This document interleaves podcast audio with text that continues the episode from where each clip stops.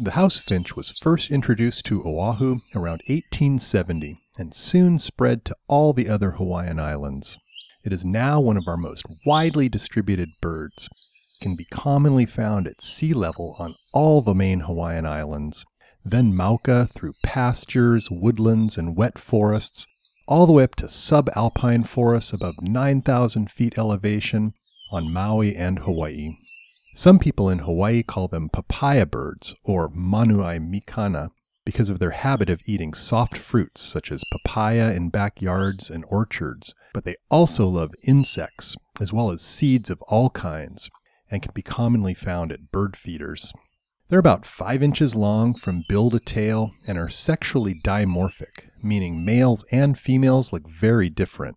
While both sexes are mainly brown with pale streaks, the males have a head and chest that ranges in color from yellow orange to bright red, with the color dependent on the level of carotenoid pigments they get in their food.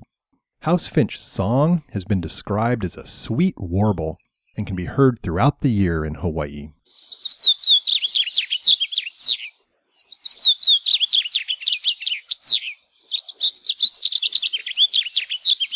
Songs are generally sung by the males, either to attract females or as a form of aggression directed at other males.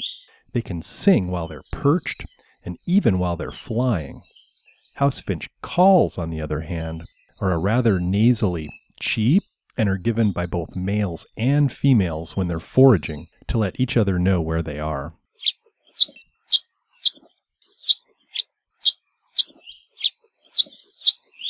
House finch are one of the most common and widely distributed birds across North America. Until recently, they were thought to be the closest living relative to our native Hawaiian honeycreepers. Recent molecular evidence, though, indicates that this distinction now belongs to the closely related rose finch, which is only found in Eurasia.